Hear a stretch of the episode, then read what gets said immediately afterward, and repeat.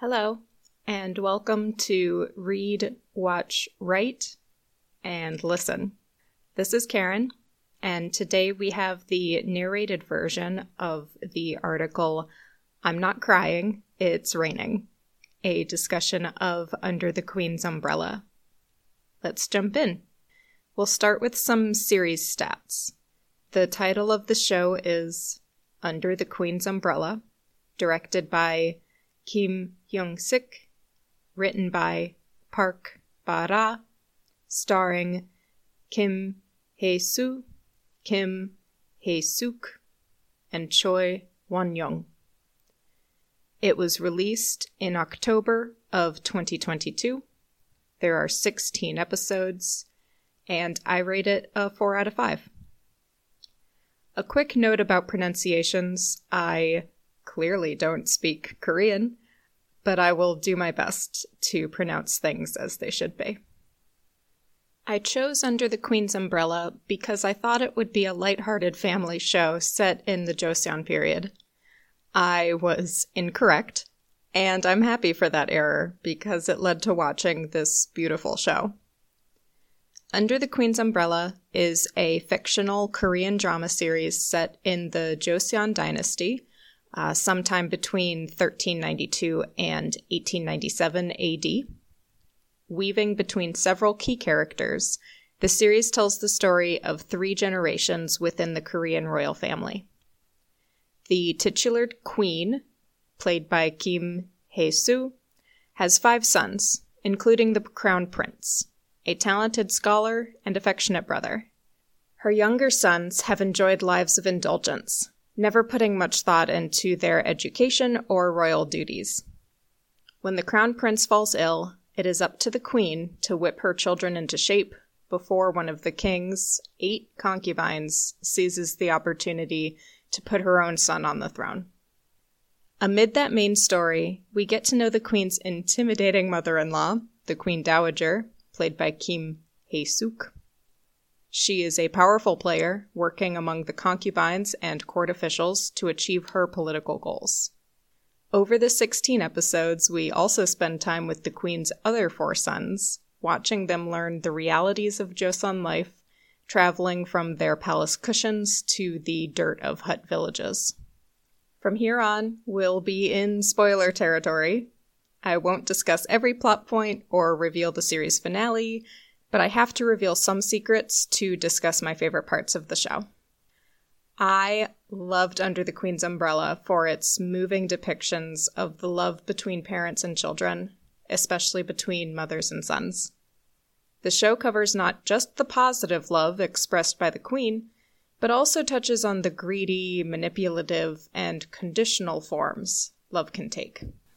The main plot of Under the Queen's Umbrella is the Taekhyeon, a method for choosing a new crown prince based solely on ability, regardless of birth status, i.e., if their mother is the queen, a highborn consort, or a lowborn consort. It is the vehicle through which the writers discuss the different types of motherly love. Royal consort Tae demonstrates greedy or ambitious love. Her son, Prince Bogum, is the most book smart of the princes, even though his mother was a maid when the king noticed her. Bogum has the intelligence to be king, but not the heritage. In an attempt to show her son she's more than just a maid, Consort Tae lets her ambitions run wild. She agrees to fulfill any request in exchange for secret education techniques known only to the Queen Dowager. When the Dowager later reveals that she only supported Bogum to hinder the other princes, she calls in Tae's promise, making her remove Bogum's name from the Taekhyeon. In the end, Tae's ambitions cost Bogum his confidence and happiness, instead of earning him the throne. One of the saddest stories in the show occurs between royal consort Go and her son Prince Simso. He is a middling prince, more studious than the grand princes, but not as intelligent as Bogum or ambitious as Wisong. His mother, however, is one of the most ambitious concubines in the show. Ko pushes her son to strive for the throne, whether he wants it or not. When her son returns to the palace, malnourished and injured, after bandits stole his possessions, she refuses to let him enter. Ko says she would rather he return victorious or not at all. One of the saddest moments of the 16 episodes is when Simso says receiving his mother's skirt decoration, her attempt to keep him in the competition by offering him a valuable to sell, is the only gift she's ever given him. Simso is saved from self destruction by the queen, who teaches Ko to accept her son's limits and love him as he is. I am glad Consort Ko is redeemed. She and Tae became two of my favorite characters once they were formed. My only complaint is that it happened so fast. I wish the show had spent more time with her and Prince Simso renewing their relationship her growth from conditional love to unconditional could have been even more moving with additional breathing room. The two main takeaways from the competition are one, wanting the best for your child is not the same as understanding what your child wants, and two, you earn truer allies with love than with threats and empty promises. All of the mothers learn that their children are more precious to them than power is. They all fight to unseat the queen and to assure their son's success, but they are lucky in the end that their sons are simply alive and happy. Even the queen discovers that three of her four sons are uninterested in the competition. Only Prince Wisong truly wants to be king, and he is the prince least suited to rule. His mother and the Queen Dowager manipulate everything in his favor making him entitled and cruel to anyone who acts against him. The Queen Dowager uses every political trick in the book to get powerful people on her side. She threatens and entreats officials to tutor Prince Wisong to give him the fastest route in the competition and to score him highest in political debates. In spite of these efforts, the Queen is victorious at almost every turn. She learns what the people around her need to be happy and she works with them to achieve mutual successes. In the end, she wins over all but a handful of the Queen's agents, just by being kind and attentive. The Queen Dowager. Genuinely fearsome, the Queen Dowager is exactly the person you do not want as a mother in law.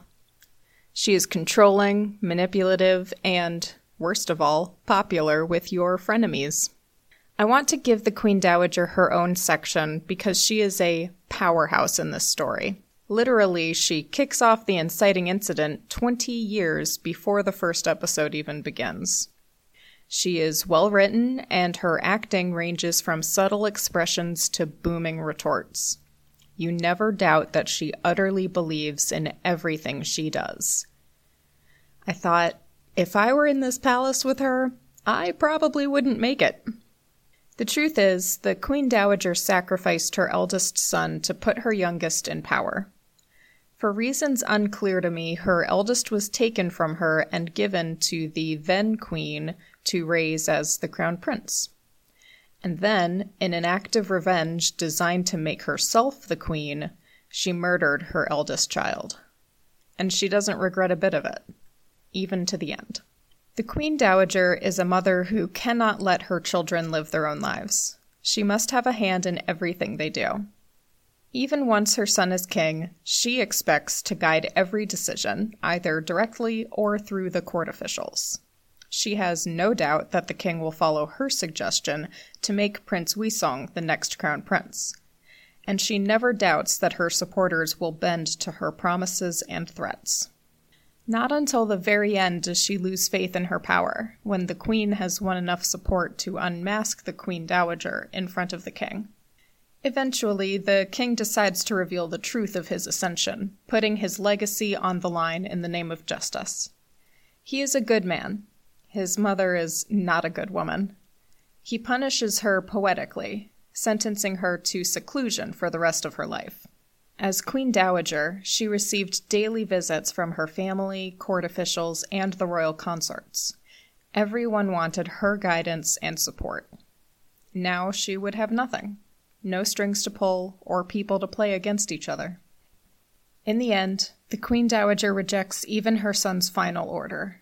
Instead of acquiescing and quietly passing the torch to the next generation, she poisons herself. Her final words are, No one can punish me. This sentiment is true, but with the weight of her choices, she might as well have said, No one can love me.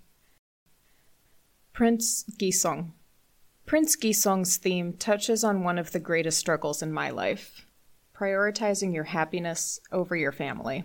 And I don't mean going against your family's wishes. Gisong's family truly support him. The tragedy is that he cannot stay with his loving family and be happy. I shouldn't say Prince Gisong's family support him, because not all of them know his secret, but those that do know him love him. Gisong is likely what we would today consider transgender.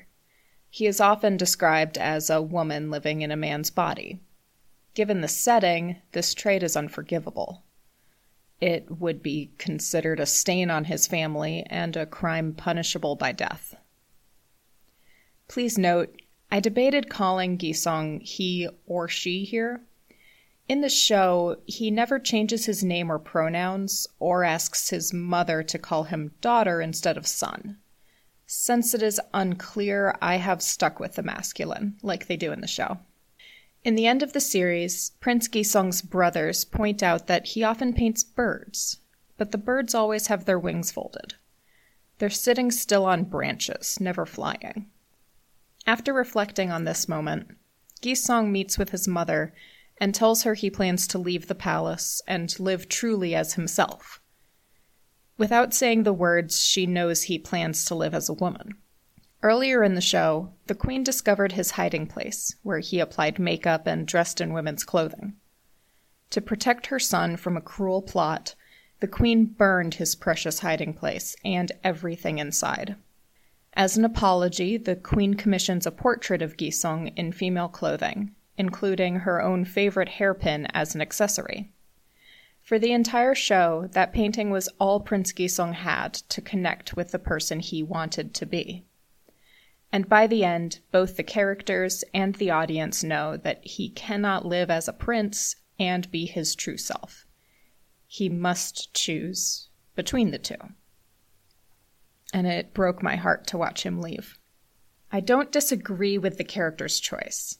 What makes me sad is to imagine trading my family for my happiness. I can't imagine a world where I could pursue happiness without my family.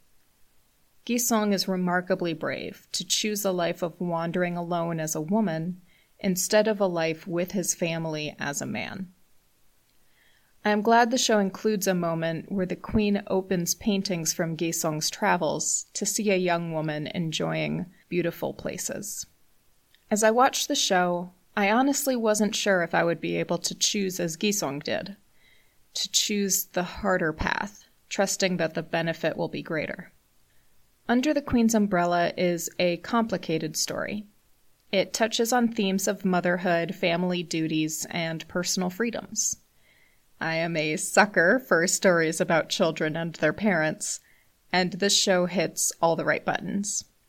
I definitely recommend Under the Queen's Umbrella for anyone wanting a period piece, a family drama, a murder mystery, a political thriller, or a love story. This show has more than I could ever cover here. And that will wrap up this narrated version of Under the Queen's Umbrella. Thank you so much for listening and for subscribing to Read, Watch, Write, and Listen. I look forward to talking to you next time.